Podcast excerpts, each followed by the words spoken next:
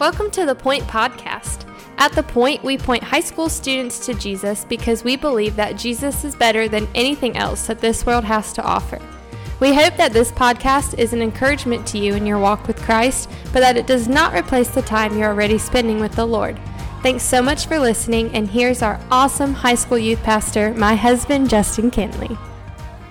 So I really hope that every single week um, or every single episode you listen to, you take just a second before you listen or after you listen to actually read the whole passage um, because not every week can we actually read all the verses. And so I hope you take time to do that, and especially today. Today is Acts chapter two, verse fourteen through forty-one, and admittedly it is one of my favorite passages of Scripture because as a preacher, um, it comes when Peter is preaching this sermon at Pentecost. And so verse fourteen comes literally right after Uh, the disciples and all these people begin to speak in tongues, and people are hearing about the mighty works of God in their own language. So go back and listen to yesterday's episode if you need to be reminded of that. But Peter preaching here begins right after that. And so I really hope that you read verses fourteen through forty-one on your own, but I'm going to point out just some things to notice along the way, okay? Uh, so some things to note. Peter immediately begins telling people not to freak out, uh, not to be alarmed, and he says they're not drunk, because if you saw in verse thirteen, some people thought the disciples were just drunk and feeling really, really good, right? But, but Peter, in verses seventeen through twenty-one, he quotes the book of Joel. He, he quotes the book of Joel back in the Old Testament and basically says that this is prophesied of, that this was going to happen, that that this tongues was going to come and this prophecy was going to happen. And um, he's saying, so this is not something that's random. This is not something that's coming out of a drunken state, but God ordained this and said it was going to happen. So, so he makes that clear. And then I love what he says in verses twenty-two through twenty-four. Um, and we're just going to read that because this is too good not to read. So listen to what he says. He says, "Men of Israel, hear these words. Jesus of Nazareth, a man attested to you by God with mighty works and wonders and signs that God did through him in your midst, as you yourselves know. This Jesus, delivered up according to the definite plan and foreknowledge of God, you crucified and killed by the hands of lawless men. God raised him up, losing the pangs of death, loosing the pangs of death, because it was not possible for him to be held by it." What a just awesome passage, right? He's saying this guy Jesus, who y'all saw do amazing stuff, he says, listen here, you crucified him. It was your decision. You crucified him. You nailed him to a tree. But what you did not know is that you were actually acting according to the definite plan and foreknowledge of God, that you thought you were hindering the work of God. You thought you were hindering the work of Jesus, but you were actually enabling him to fulfill the very reason that he came to this earth. That's awesome.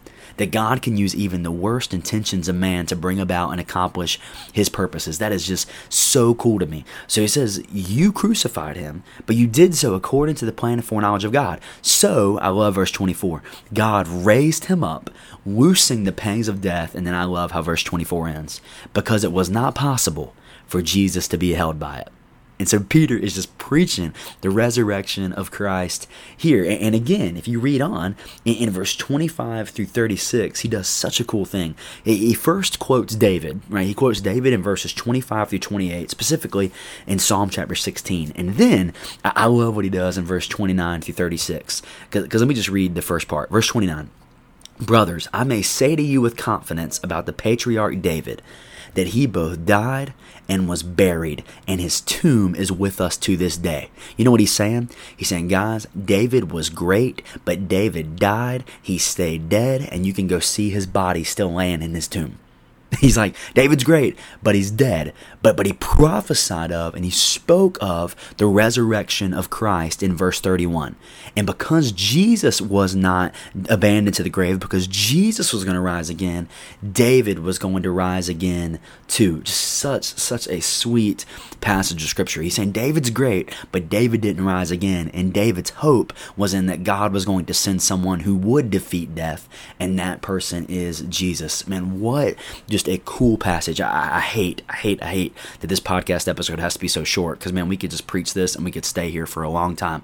But but Peter is prophesying and telling these people, hey, the Old Testament, David was pointing towards this moment when God would deliver up his son. You would crucify him, but God was using it, and Jesus would conquer death for us and be raised again for our life. And, and think about this. Think about this.